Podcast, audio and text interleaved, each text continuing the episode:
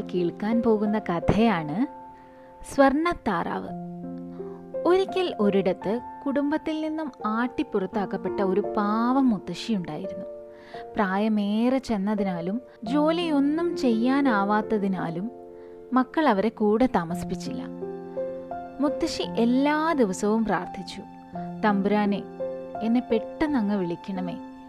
മക്കൾ പോലും കൈയൊഴിഞ്ഞ് എനിക്കിനി ജീവിക്കണമെന്നില്ല. ഒരു ദിവസം കഥക് തുറന്ന് മുത്തശ്ശി നോക്കുമ്പോൾ അസാധാരണമായ ഒരു താറാവ് മുറ്റത്ത് നിൽക്കുന്നത് കണ്ടു. താറാവ് സംസാരിക്കുന്നത് കണ്ടപ്പോൾ മുത്തശ്ശി അതിശയിച്ചു പോയി. താറാവ് പറഞ്ഞു അല്ലയോ മുത്തശ്ശി മുത്തശ്ശിയുടെ പ്രാർത്ഥന എല്ലാ ദിവസവും ഞാൻ കേൾക്കാറുണ്ട്. ഇന്ന് മുതൽ മുത്തശ്ശി എല്ലാ ദിവസവും എന്റെ ഓരോ തൂവൽ പിഴുതെടുക്കുക. അത് സ്വർണമായി തീരും മുത്തശ്ശിയുടെ എല്ലാ പ്രശ്നങ്ങൾക്കും പരിഹാരമാകും. മുത്തശ്ശി ചോദിച്ചു സ്വർണം കൊണ്ട് എന്താണ് നേടാനാവുക?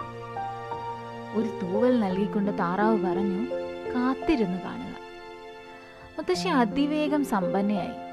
പിന്നീട് എന്താണ് സംഭവിച്ചതെന്ന് അറിയാമോ?